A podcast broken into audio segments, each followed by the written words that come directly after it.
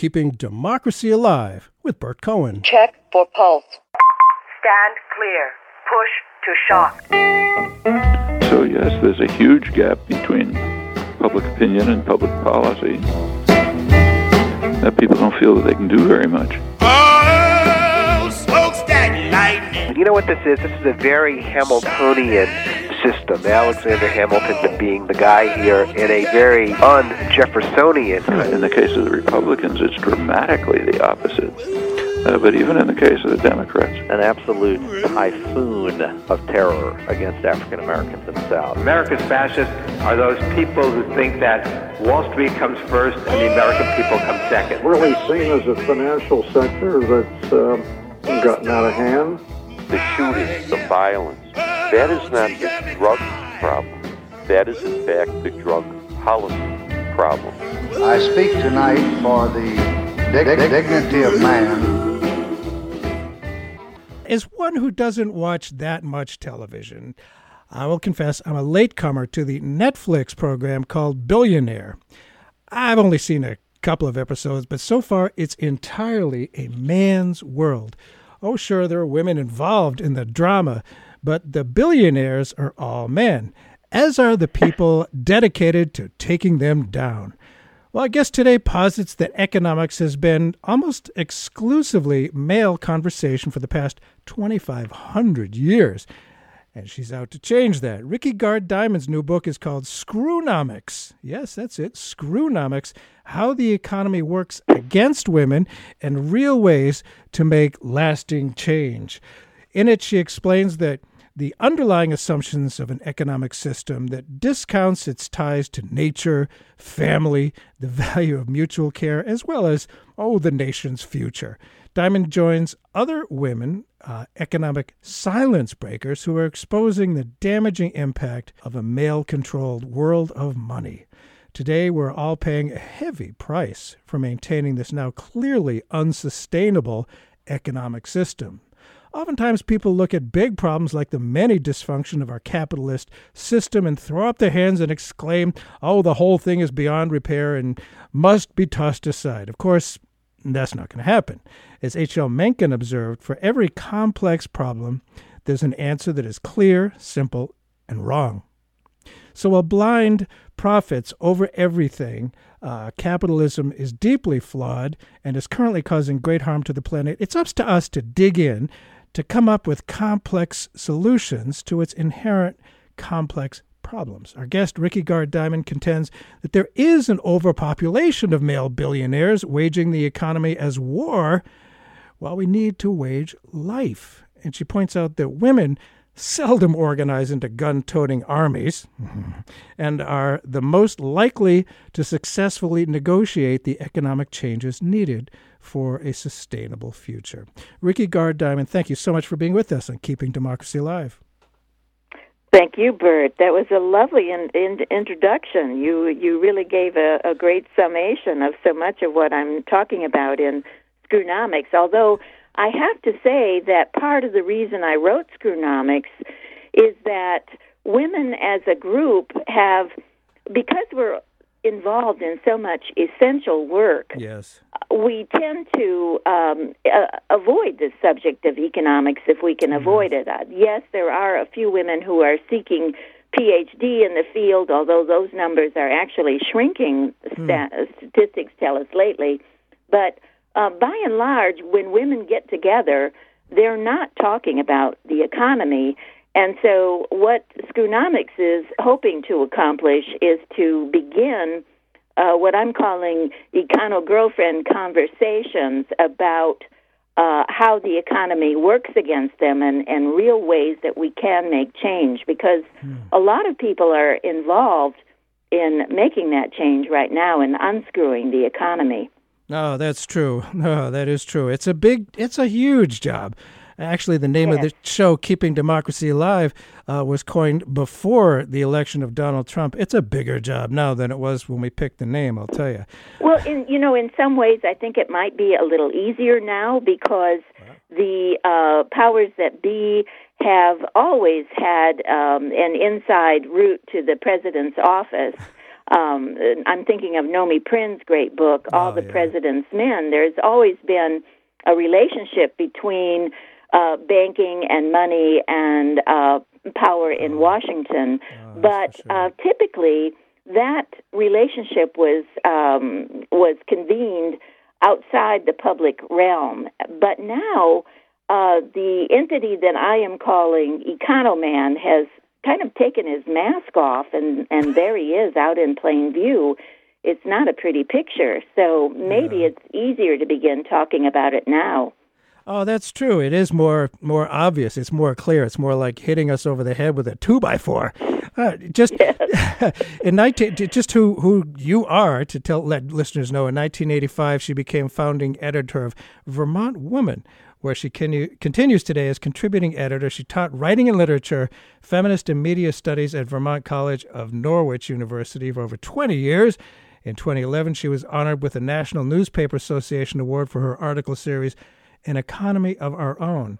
And in 2014, won a Hedgebrook Fellowship for her work on screwnomics. All right, let's look at the title. This is a new word. Uh, you made it up to describe what is an old phenomenon. What is screwnomics, and how far back in human history does the idea reach?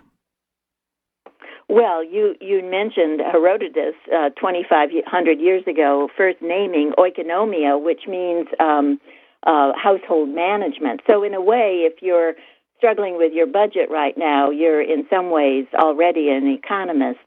Um, uh, you know, it, is kind of an unusual book because, first of all, it's it's aimed at women, and it is full of women's stories. And both entities, women and stories, are usually not a part of economic texts. And um, so, Screwnomics.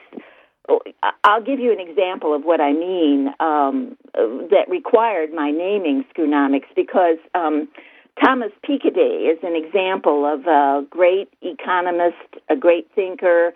He he's talking about income, uh, a growing inequality Right. in the United States and the world in his book Capital in the 21st Century. But uh, when I picked up that 700 page tome and I looked in the index, I found exactly seven references to women or females in that particular book.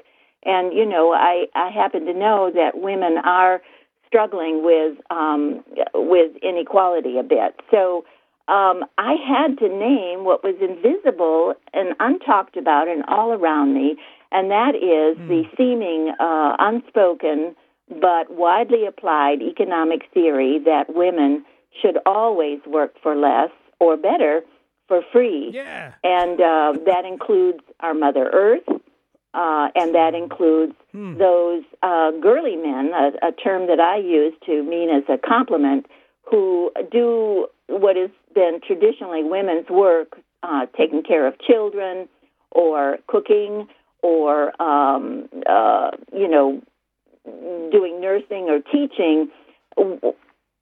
Why are they and all of us underpaid, and why are those tasks undervalued? So that really was the quest that started me on screwnomics, along with that word screw, which, you know, we all know what that means. Mm-hmm. Most people laugh when I say my book is called Screwnomics because they recognize it. You know, they say, oh, yeah, I know what that's about. But um, that is not a, a woman's word. That is a masculine vernacular that has grown out of this uh, all male world and this all male expectation that billionaires should be guys and they should rule. And I think it's a fascinating point you just mentioned about Mother Earth working for free, and and Mother Earth is kind of part of the economy, you know, but it gets Yes, left. exactly. I mean, when when uh, that essential uh, reproductive work, that life maintenance work that we expect Mother Nature to do, and we expect women to do as well, um, and now increasingly some men are doing it as well. Yeah. When that's ignored, the whole foundation of the economy uh, is eroded and damaged in ways that are not sustainable. And this book has a very unique look to it. I mean, not only is the name Screwnomics kind of different, it's a bright yellow book. There are cutouts of, uh, well, like paper doll cutouts uh, of a dollar bill on the cover. Uh, tell us about that unique uh, look. What's unique about it? Uh, lots of uh, uh, illustrations in it, cartoons. who is the target audience for this book? Well, you know, I I aimed it at those women who are not talking about economics, um, girl to girl, girlfriend to girlfriend, and um, I I'm surprised, but I'm finding that um, most uh, radio shows that are uh, about economics are hosted by men, and I've been talking to a great many of them and um, finding that they're also very interested in this book and they recognize what I'm talking about. I suppose because you know screw is a, a male vernacular. They understand better, perhaps, uh, how things are arranged and how you know the metaphors that are used to control uh, how how you behave. Right. Right. So, um, I I uh, I think I lost track of your question. Well, it's just it? it's it's a very different uh, book, uh, inside and out. Oh yes, the way it it works. Yeah. I, I should tell you a story about She Writes Press, who who have published the book, uh, gave me a cover design originally that had a woman's fist holding uh, a fistful of dollars hmm. and a kind of defiant. Um, uh-huh you know, stance, sure. you know, just that hand and that fist of money. And it was female, and by God. And I said, no, no, that is not what Screwnomics is about. Screwnomics is about unscrewing the economy and another kind of, hmm. uh, right now, the economy is waged as war, but waging life for uh, women and for all human beings, when you really look at cl- uh, closely at human history, uh, it, it's full of stories of collaboration and cooperation. Right. I mean, we were uh, the first um, species that uh, of, of first primate species that had the bright idea of when you know there was a heavy bucket of water to move to another location. We figured out that hey, maybe one uh, one of us can't do it, but if both of us put a hand on the bucket handle, we can carry this. And so um, mm-hmm. that kind of cooperation and collaboration has always been a part of our very uh, adaptable uh, human behavior. So we're called upon right now with what's happening with the climate and what's happening with growing uh, inequality and the kind of um, violent uh, desperation that comes out of that, mm-hmm. uh, it behooves us to uh, figure out some cooperative ways to move forward and very quickly. And I've wondered for, for quite a while, it seems like the, our economy is based on an acceptance of the notion of scarcity, that there's not enough to go around. I have to fight you for my share. Yes. Is is that? Yes. Do we still need to see it that way? Well, those people at the top of the economic pyramid do view it that way, and I think they benefit from uh, persisting in that. Right now, our our money. Very few people understand this, but our currency is exclusively um, issued as a private debt.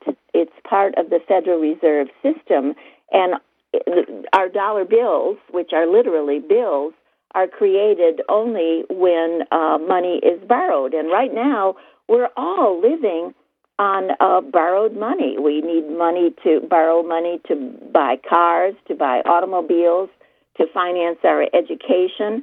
And that's not yeah. a bad thing as long as it is kept in um, in in in balance with reality. And mm-hmm. right now, it's kind of unhinged from reality because it is so out of touch with Earth's capabilities and human lifetimes uh, mm-hmm. that you know it, it's i'll give you an example of what sure. i'm talking about yes. in 19 in 2008 uh, before the crash happened you know mm. the forbes magazine always puts out the um, the Forbes uh, richest Yes, list. It's kind of a beauty contest where you can see all those male bulli- billionaires you're talking about. Mm-hmm. And um, at the top of that list was Bill Gates, and at the time he had forty-six billion dollars.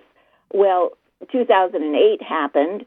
Uh, so much value was erased. Um, people lost the equity in their homes. Uh, my mother, whom I talk about in, in the book, uh, lost thirty thousand dollars in value uh, overnight. It just vanished, and um, and yet today, um, we're not quite on the decade. I don't think, are we? No. Yeah. Well, yeah. I guess we are about, because yeah. it happened in September. I think. Mm-hmm. Um, we're we're now seeing record numbers of millionaires and billionaires, and Bill Gates' money is now his assets and his wealth are now valued at uh, eighty-six billion dollars. So his value has doubled, and the rest of us have only this year caught up to the median pay that was true in 2008, and even that was stagnant in in the bigger picture um, while prices keep on rising. You know, so we we just um, this is the phenomenon that that uh, is talking about in his book, which is a, a numerical phenomenon. Uh, growth of numbers will happen, and they will happen eventually exponentially. And it's that that quick growth that is almost unbelievable that um, is is out of touch with the concrete reality of our uh, human lives and, and our lifetimes and our our Earth's capacities, So clearly, possibly repay all of that debt. yeah, so clearly out of touch with with everyday reality. It's it's really Mm-hmm. it, it's it's I can't even fathom. I mean, to me, a billion dollars, a thousand million, what? How can one person have a thousand million dollars? But they have, as you say, multi billions. Uh, and and you, Yes. br- you brought up the subject of the Federal Reserve. I, I this is interesting to me. You know, I, I what a surprise. I tend to the left politically, but I was attracted to Ron Paul's idea of public ownership and control over the now independent Federal Reserve, which is a uh, you know, it works for the banks. It works for the big banks. What interest do they currently serve? Would it be a good idea of the people if the people of America own the Fed, and might that fit in with what you're talking about, how to deal with screwnomics? Definitely. I, I, have talked about it, but I, I also have hailed back to um, a senator whose name I'm not going to be able to remember now, but he he served um, uh, for you know, like 50 years uh, overseeing on the banking committee at, in Congress um, and questioned the Federal Reserve's ability to create money out of private debt uh, when the government has the capacity to create its own currency, and at times it has. For instance, Lincoln, when um, he uh, realized that the Civil War would not be affordable uh, with private money, he because of the interest the, the payback that is involved that that is interest payback is what demands this constant growth in the economy. We have to not only pay the, what we borrowed but we have to pay the interest which in some cases as in housing actually doubles our housing costs. So lincoln said well we can't afford this war and i'm going to issue these greenbacks. And so um, he did that. Um, eventually the private bankers gained control again, and there was only one state uh, that resisted that move and refused to join the Federal Reserve, and that was uh, North Dakota, which you know is a, a red state. It's very Republican and Yes. has been for a long time. There was a bipartisan league that uh, organized and established the Bank of North Dakota Yes. and they capitalized it with uh, at least some of their uh, tax revenues and use that to capitalize the bank and capitalize their own loans locally to North Dakotan uh, farmers and small businesses, and also entered into partnership with local banks. I mean, North Dakota actually has more local banks than than any other state in the union, and they are the only ones who uh, came out of 2008 in the black and um, uh, looking looking good. Um, they're well managed. They're conservative. And I dare say their uh, banking professionals are not paid at the same rate as as those uh, bankers on on Wall Street, and they're not run by bonuses. They're they're reporting to um, the North Dakotans legislation Yeah. and actually returning some tax dollars, uh, some dollars, some profit from their loans to the tax revenues, so that uh, in the last 10 years, they've contributed millions of dollars and reduced taxes in North Dakota. So it's a really well kept secret Yeah. until recently. Um, there are more and more um, states that are and candidates for governor and state legislatures that are looking at this phenomenon. It it would be, in my mind, um, a, a good counterbalance to the uh, speculation that so often happens on on Wall Street and the global economy. It would also um, encourage, uh, you know, states to set their own Sure. priorities and bank in the public interest as well as the private impulse to get richer and richer. What a concept. Banking for the public interest. Whoa, how radical. Yeah. If you just tuned in, Bert Cohen here. The show is Keeping Democracy Alive. Our guest is Rickey Gard Diamond. Her new book is Screwnomics, big yellow book, How Our Economy Works Against Women and Real Ways to Make Lasting Change. And the story goes that when asked to name the greatest invention in human history, Albert Einstein according to the story, replied, compound interest. You argue that without interest accumulated from everyone's loans, consumer prices might be 40% less, with housing half its current cost. Interest is at the heart of our economic system. Is it not? I mean, can the system of interest be adjusted within the capitalist system? Yes, uh, it, it's it's the backbone of our system now, and uh, it, it wasn't that long ago that um, you know in medieval times usury it was called Yes. uh, was was forbidden. It Oh, was yeah. illegal, Yeah. and um, I think there is is some usefulness for interest. Oh, I mean, uh, a lot of us depend on it for our um, for our pensions and for our, our return on on our investments. Mm-hmm. I don't think that's unreasonable, frankly, but I, I do think it's a matter of um, those those numbers. I mean, th- depending on uh, the limits you put on it. I mean, we could limit the the amount of interest um, that is permitted on on Wall Street and with stockholders. We we have a limit on losses, but we don't have a limit on gains, and perhaps we could have that. It could be a a time limit. It could be an amount limit. There are lots of ways to think about it that would bring it more in line with um, with with what is real. You know, uh, back w- during the first uh, 1930s crash, when FDR came to power, he and uh, Congress uh, put many kinds of uh, institutions in place that had never been there before. And I'm talking about uh, the Securities and Exchange Commission. I'm talking about Social Security insurance. Um, I'm talking about um, uh, the FDIC, the Federal Deposit Insurance Corporation, that made sure you know banks couldn't just shut their door and and you'd lose all your money. Um, all of these programs were putting limits on uh, Glass Steagall is another uh, much talked about uh, yes. provision that FDR put in place, and all of these were limits on how much, how how how much interest is enough, how much wealth is enough. Right. Um, the graduated income tax was another, Sure. um, you know, very established uh, tax that um, our founding fathers uh, were very interested in. The inheritance tax Mm-hmm.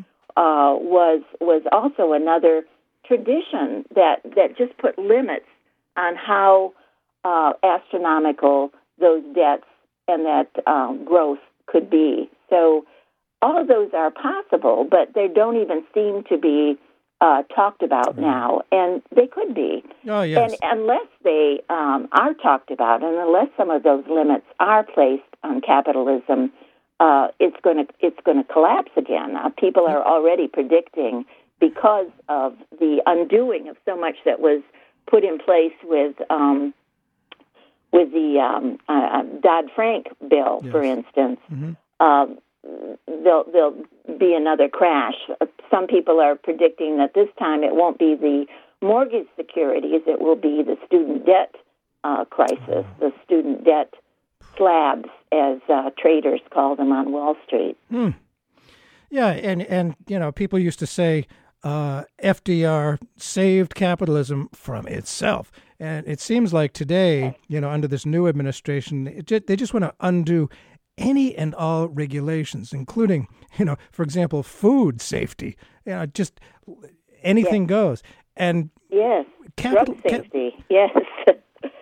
Capitalism can work. It can work if it's, I think, serving the common good, which FDR wanted it to do. It had to serve the common good. Now, uh, Rickey, you you share uh, some of your personal economic stories, starting with an experience in your state welfare office back in 1979. Tell us about that. Well, I did say that the book is full of stories. My story, my my mother and grandmother who were working uh, before it was um, a, a career objective for women, and also many women who um, most people haven't heard of, but who have had really important ideas about the economy.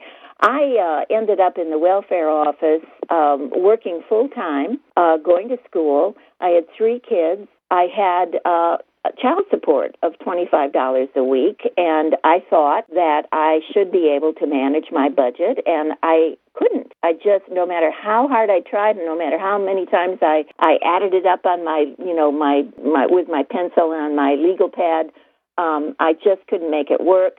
And I finally, with great shame, went to the welfare office and um, encountered. Here, here I am. I'm, I'm dressed in my business suit. I've got earrings on, and I'm very well treated by the all-white social workers in the Michigan uh, welfare office. Most of the other mothers that were there were in T-shirts. They uh, had darker skin. Their their eyes looked even sadder than my own, and uh, they were just left waiting. I learned much later that um, at the time women were making 59 cents to a man's dollar in the working world. And so that explained you know a larger systemic reason why some people are poor more often than others. Uh, and even though i was the minority in that particular michigan welfare office i later learned that i am not in the minority. I was not in the minority uh, as a white woman. Um, most of the poor are white, and most of the poor are women. Um, most of the poor are um, women with children, single women with children, and um, women of color. Uh, African Americans or Latino women are about twice as likely to be poor as a white woman like me, but um, there are many more of us. And of course, there are many more uh, working families, sometimes with a husband and a wife both working, Right. and still uh, they can't make Oh, yeah. enough money to, to um, maintain a, a household with kids. And so um, it's, it's a complex picture. It's growing, and we're not talking about it. We need to. Yes, we do clearly because it, it does. It is a big part of our economy that people would prefer not to look at. You know, the the white men on Wall Street don't want to look at that. It, it's just it's Yeah. not, not their business, I guess. And you mentioned how you know a long time, not that long ago, women's wages relative to a man's was 59 cents to the dollar. Now it's up to 80 cents over the past two generations. It's an improvement, but why is this that progress not as encouraging as it might look at first? Yeah, it looks it looks great at first until you realize that it's a uh, measurement of uh, a relationship between two numbers. And while women have been um, making gains, they also have largely done that by um, investing in their college um, uh, education, as I did. And um, that required borrowing money, and then of course you get a job and you can pay it back more slowly because you're making less money. But also, um, men's wages overall, that man's dollar, has been it's been stagnant since the 70s, and um, working class men in particular have have actually been losing ground. Yes. And then, of course, when you look at those numbers and you disaggregate them by race and gender, uh, you get a much um, different picture. It's not as, as rosy as it might seem at 1st glance. Mm-hmm. Now, our, our, of course, in the beginnings of, of this experiment called America, the system initially served only white property owning men, people who had an economic stake in the system. Yes. And some people want to return to that. Uh, while we've progressed beyond the old prohibition against married women owning property, for example, women in many states still don't control their own bodies. And in this Trump era, there's a very vocal white straight male backlash against equal rights for all, very loud demand on that. Certainly, reproductive rights remain under assault. So, in what sense is bodily control the first step to economic independence? Well, it. it I, I was surprised to learn that um, the first property, uh, and this was um, put forward originally by Gerda Lerner, who is the mother of uh, women's history, which didn't come into existence until the 1970s. As you remember, it was kind of an oxymoron, women's history. That you know, history's about kings and and uh, great men, generals, yeah, about women. But uh, she posited that the first property was women's uh, reproductive powers because huh. 40,000 years ago, when the first ice age ended, uh, land was not rare. There was plenty of land, sure. but people were rare, and you needed a certain number of people to um, survive in your your tribes. Mm-hmm. And, and then eventually, you know, they became clans and they got bigger sure. and bigger. But um, the if if um, Mastodon stepped on some of your key um, personnel, you'd have to um, look to uh, the next tribe to either trade or capture um, a woman that you could bring back, and she would have this reproductive capacity that was really, really important. And that is why we see um, at the foundation stone of, of all of our ancient civilizations, and I put that word in, in quotations, mm-hmm. the ownership of women and slaves were um, at, at, you know, very basic ah. to, um, uh-huh. to how to surpluses economy, sure. were created, particularly when agriculture started about 10,000 years ago. So um, that was labor intensive. We needed more people, and um, so ownership of women and of slaves was essential. Ah. And it hasn't been that long since, um, and in fact, maybe we haven't really given that up yet. Interesting. That's such a, Mm-hmm. you know, now that you mention it, it's like fairly obvious, but I had never thought of that, I will confess. Now, befitting your book's title. Uh, it was a surprise to me too. I, I hadn't thought about it, but you know, we see the the shadows of of that um, ownership in the wedding ceremony. That at a moment that always makes me tear up, and and that's when the bride is given to the groom, right? Usually by her father. Mm-hmm. You know, it's an affectionate gesture now, but it um, it also um, recognizes what has been uh, reality for us for a long time. Well, that was your, I suppose, economic worth. yes, so it was. Bizarre. It was. Well, you in you know the book titled "Screwnomics," you describe cor- corporate America in sexualized terms, complete with verbal mounting, pseudo sexing, and likening workers to concubines. Talk about that, if yeah. you would, please. Well, the words uh, pseudosexing and verbal mounting were from a wonderful book by Robert McElvaine called Eve's Seed. And he was the one who taught me what that word screw really means. It is not lovemaking, it is the opposite. And it is a vehicle for um, an all man uh, society, which money making realms were until fairly recently all male it was a way for um, men to express to other men their lesser status, as if you know being female were a bad thing, and it, it certainly mm. is if you're being screwed. Um, mm. So uh, that was just so instructive to me. I, I really hadn't stopped to think about that either. When I began to think about concubines, um, I, I thought of that old story in the Bible about uh, Sarah and Abraham. Sarah was unable to bear a child, and so she gave her servant Hagar to her husband Abraham. And when Hagar got pregnant and um, delivered her child, she delivered it on the lap of Sarah. So it was very, um, uh, you know, symbolic. And when I stopped to think about it, I realized that, you know, because I, as an employee and and as a uh, a student, had been sold in a couple of occasions and had no say in what happened to me.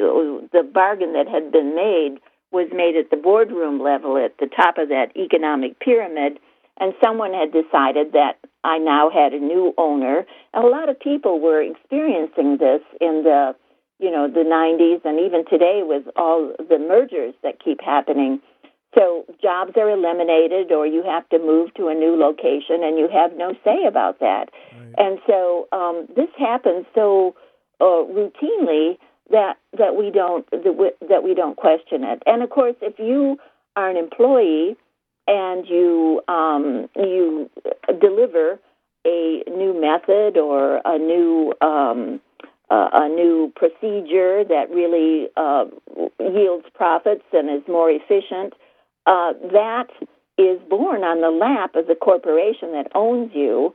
And um, maybe you'll be rewarded for that, or maybe you won't. Mm. It's hmm. really up to the corporation to decide. It's up to the the the head of the corporation to decide, and the head of the corporation is capital, which itself means head, kaput.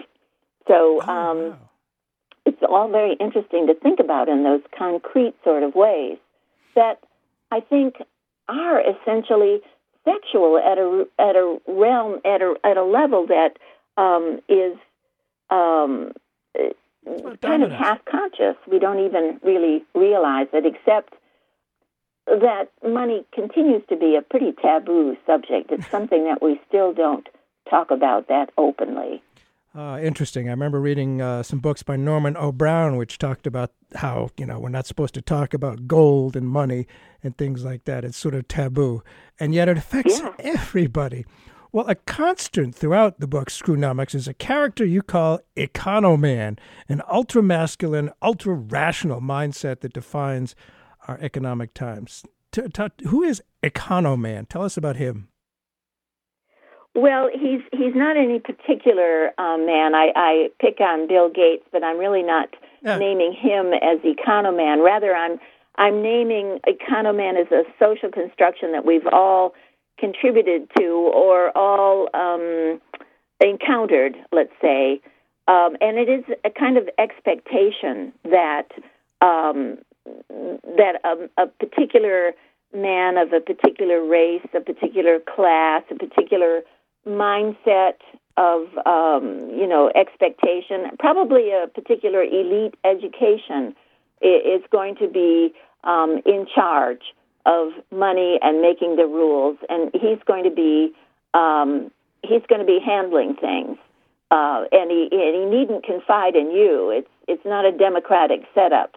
So um, I, I think that again, this is uh, not really fully conscious but we've allowed it to happen, and uh, it's it's now becoming so apparent and so apparently harmful, not only to um, to us, to to the earth, but also to Economan himself.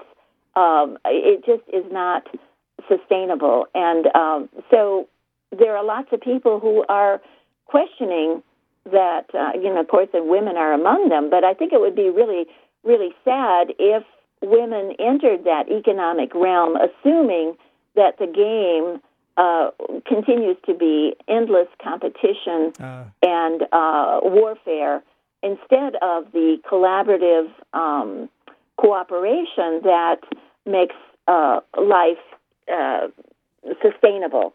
You know, I'm I'm going to tell you another story about. Uh, I hope we have time for it. Oh my um, goodness, yes. What I learned from a, a a trip, a field trip with a biologist to look at the uh, horseshoe crab population on Cape Cod, okay. and uh, we went out on a particular uh, night when there was a particular full moon expected, and it was known that when that moon came out, the horseshoe crabs, which have been around for like 40 billion years or something, uh, they come up and on the beach and they lay their eggs.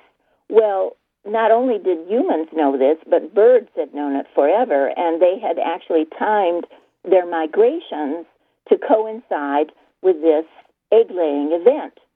So all of these birds landed on the beach and they're just going after these eggs. There are millions of them, uh, little tiny eggs in the sand, just going at them. And it was sort of like watching uh, um, sewing machines at work. But what the biologists pointed out to us was that this all was very collaborative because birds had evolved with different lengths of bills. There were godwits, there were dunlins, there were um, plovers, and they all had different lengths of bills so that they were kind of sharing uh, particular eggs at a particular depth. And that sewing machine motion was actually driving some of the eggs deeper into the sand where they could help the horseshoe crab prosper as well. So this is an, a great example of the kind of balance and the kind of um, collaboration that species have evolved in particular environments uh, that that we we can use as a model for the way we need to operate our economy. There are models other than the one we have been using, and uh, yes it's long fascinated me how Darwin's notion of survival of the fittest has been plugged in where perhaps it doesn't really belong. It, has been used, perhaps abused by America's wealthiest men. Does this fit with what you see as Darwin's actual understanding and intention? Yes, well, the way uh, Economan uses it, I mean, in in the the ideas came out in the during the Gilded Age, which is yes. the last time we saw this level of income inequality or, or uh, yeah. wealth inequality. Um, and their idea was that, you know, we're on top uh, because we're simply the best. We're right. the smartest. We're the um, the strongest. We're the you know most capable. And they sort of equated themselves to um, the the red two and claw of nature and pictured themselves as king of the jungle or right. the the the species at the top of the food chain but that is not what Darwin was talking about.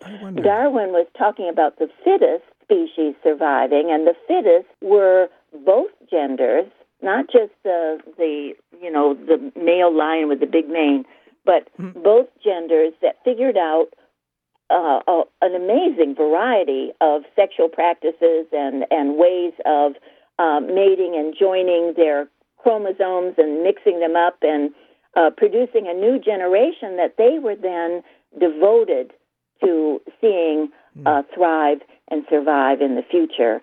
And that included all kinds of adaptations uh, of the kind that I was just describing on the on the beach in Cape Cod, so um, that is what uh, what Darwin was talking about, and of course, you never hear um, Economan talking about his babies or our babies. Uh, the the outcome of you know what happens to our future generation does not seem to be very high on his list of considerations it's such a limited view of, of what the economy is that, that you're painting the picture of. And it's I can see it now. It's it's really true. It leaves out so much of the economy.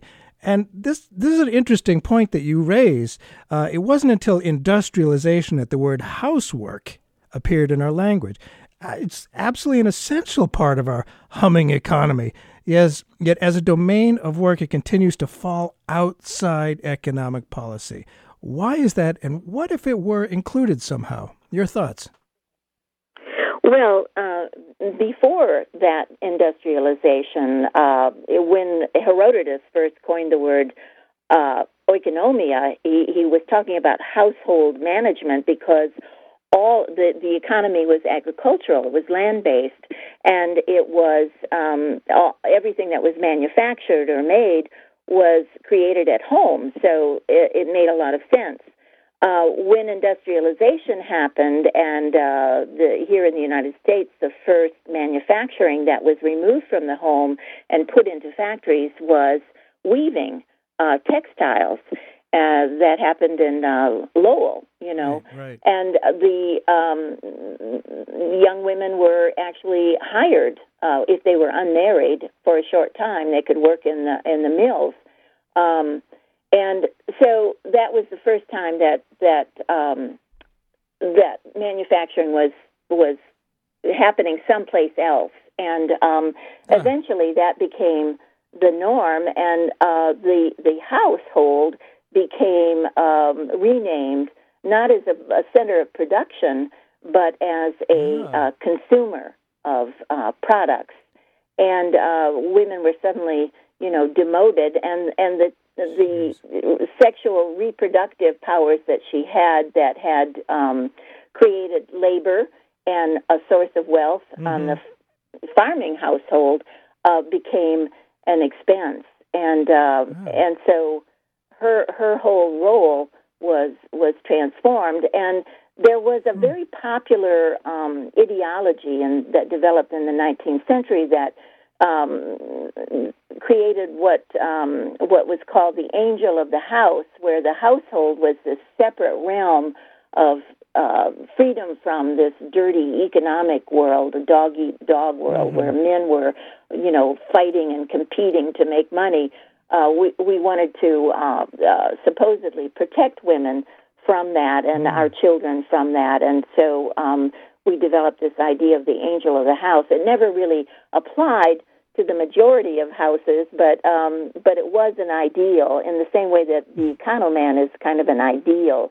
Um, and we we really have not come to terms with that. Other countries have begun to see that there really are not two disconnected realms, but these are very closely interconnected. What happens in the in the family and the smaller communities uh, that we all populate, uh, what happens there affects the larger economy in ways that other countries have, have recognized. Like our, our nearest neighbor is, um, you know, providing uh, family leave and uh, extended paid family leave for, uh, you know, family emergencies and um, that sort of thing. But we, we still are not even looking at that here in the United States, and it's kind of considered um, unthinkable when we're, you know, so busy uh, waging war and Yeah. and um, Yeah.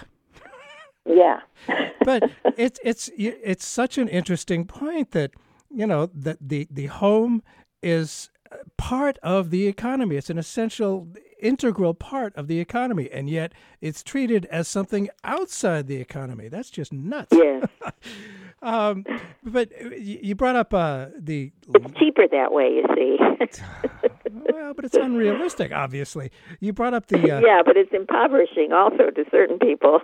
Oh yeah, well I suppose we some people feel like we need that. Of- and, and you brought up uh, Lowell and Lawrence, Massachusetts. One of the most significant labor movements of the 20th century was the Great Bread and Roses Strike uh, back in the uh, what 1912, I believe it was. I'm not sure. What is the relevance of that to what you're talking about? I, I sense it has quite a well, bit. Rose Schneiderman first uh, talked about um, the importance of bread, which you know we we purchase with our uh, wages, but also the importance of roses, and and uh, what she meant by that was um, our whole definition of our our lives and our work. Um, her, she held that our work should be um, enjoyable and that it should be just a part of our life, which also included family and um, spiritual connections and artistic uh, uh, connections and the whole uh, realm of learning. I mean, I think uh, human beings, and I've seen this in uh, as a uh, as a professor, that lifelong learning is a, is a real pleasure. It's probably part of what it's all about, and uh, so that would be another part of roses. But if uh, people at that time were working twelve hour uh, days and seven days a week, when did they have the time to uh, enjoy the roses that were possible, even when you had bread to eat? So uh, I think we're we're back there again because now the expectation is that we would have two breadwinners Right. in each household, and uh, with the now virtual world on top of the concrete world that we still have to manage, uh, we have you know these crazy hours. We're back to twenty four seven. So I think that's another realm where we really need to uh, engage in conversation about what matters and um, whose whose um, whose property is it? This virtual world uh, has you know been in the news lately because they're selling us our our information, our data as uh, as a kind of um, commodity. We're we're com- become commodities there too. So um, it's all very complicated and intertwined. But I think uh, we're we're at a at a place where we can really begin to think about Yes. what our ancestors did, what they accomplished. You know, when uh, when they proposed a forty-hour work week and they wanted a weekend, they were told, "Well, that's crazy. That'll undo the economy. We can't do that." Well, uh, in in 1933, the Senate passed a 30-hour work week standard. I think we could uh, demand a 30-hour work Yes, week standard absolutely. for um, a livable wage, Mhm. and the economy would actually prosper, Oh, not collapse. We'll be told it's going to collapse, but I don't think that's the truth. And we can look to what happened after our ancestors organized and began to uh, have conversations together about what needed to change. So I want to help make that happen. Oh, I think it is. This is. It's so important to, to look at the economy from a different angle. And, and this is very interesting and useful stuff here to see that. I mean, you're right. It wouldn't hurt the economy. It would stimulate demand. It would create more jobs if a shorter work week. And people might be, dare I say, happier, which is something that counts in the economy. It really does. It's not just, uh, you know, fluff outside the economy. It's it's real. The book is Screwnomics: How Our Economy Works Against Women and Real Ways to Make Lasting Change. Our guest here is uh, Rickey Gard Diamond, and uh, we're talking about the different ways of looking at the economy. A common way to measure economic performance, of course, is GNP, gross economic performance. It's a remarkably flawed measuring stick. What might be a better alternative measure considered, being considered? Well, there are, uh, first of all, most people don't really understand what the GDP is. They know that it's expected to grow all the time, and they're given Right. this simple number. All the GDP does is add up all of the money, the, the dollars that are exchanged. So um, if you go out to eat at a restaurant, those dollars are registering in the um, gross domestic product. But if you cook a meal at home, um, the the groceries that you buy and pay money for will count, but the labor that um, puts that that meal on the uh, table and and cleans up afterward um, is, is nowhere visible, and uh, that's another reason why. Uh, certain people are uh, mostly of the per- female persuasion are shortchanged in um, in the GDP. I mean, it goes without saying that because men uh, earn more than than women do, they earn more cash dollars. Then they're much more important to the economy. So um, it's it's just skewed. Yes. Um, the there are other measures that other countries again are are using, and there are even a couple of states who have adopted something called uh, the genuine progress indicators. Because uh, one of the things that the genuine progress indicators (GPI) does that's different from the GDP is that it also subtracts things that we're losing. In other words, it keeps track of the, the natural resources in in the state that we need to pay attention to. How how are we doing? Uh, Maryland is one of the states that's adopted it, and every year they look at this data. For instance, they depend on on uh, fishing. Um, it's important to their economy, so they pay attention to that. Another uh, thing that the GPI might keep track of is um, our time and how much time are we spending on uh, the highways commuting, for instance. Um, those kinds of numbers also matter and should be part of our policy decision making. Um, Yes. but there are other other indicators too. There's uh, Riane Eisler. Um, at the Center for Partnership Studies, along with uh, an economist named uh, Nancy Folbre, have come up with something called SWAY, which is social wealth economic indicators. And the cool thing about the SWAY numbers is that, you know, intuitively we understand that when uh, families and communities are beginning to uh, fall apart because of economic pressures, that there's a kind of cumulative effect and it um, affects the economy in the long run. So, social wealth economic indicators measures our social wealth and then links it to economic um, uh, health. So, uh, it, mm. there are other, I mean, gross national happiness is another mm. uh, uh, movement to look more widely at the questions of our our health, our education, uh, our our feeling of being represented represented by our government, um, our um, our air and uh, water quality and all of these issues that are important to sustaining life can be measured and are being measured in, in many other countries. But the United States continues to resist that. Yeah, d- destroying the economy is good for the GDP in a way, the way it's measured now.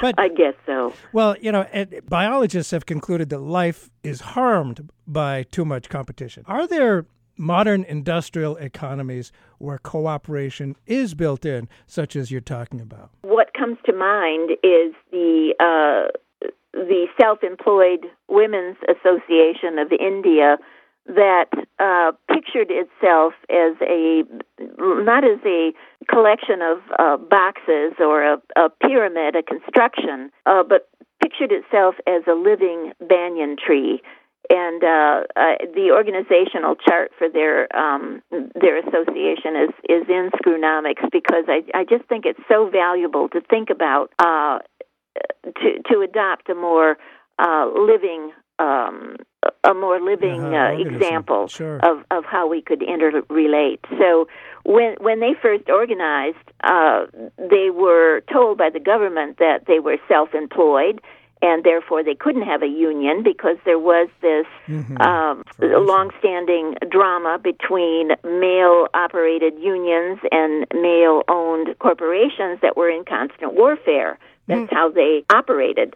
And so the government said, "No, you're self-employed. You you can't have a union." Well, they persisted, and and they eventually became a union and organized and uh, formed uh, cooperative services that very many different kinds of self-employed women. I mean, they were doing a, a million different things, but uh, they all needed child care and they all sure. needed um, certain insurances, and so they joined together and they did that, and then they created their own uh, academy because they knew they mm. needed to learn more about how businesses operated and how they could be efficient. So they started an academy, and then they eventually even started their own financial institution, their own banks, and these were women who were very poor who had never had bank accounts. And so they devised a system that, um, you know, for peer lending, which eventually became quite well known, but was really originated by these self employed Indian women who pictured themselves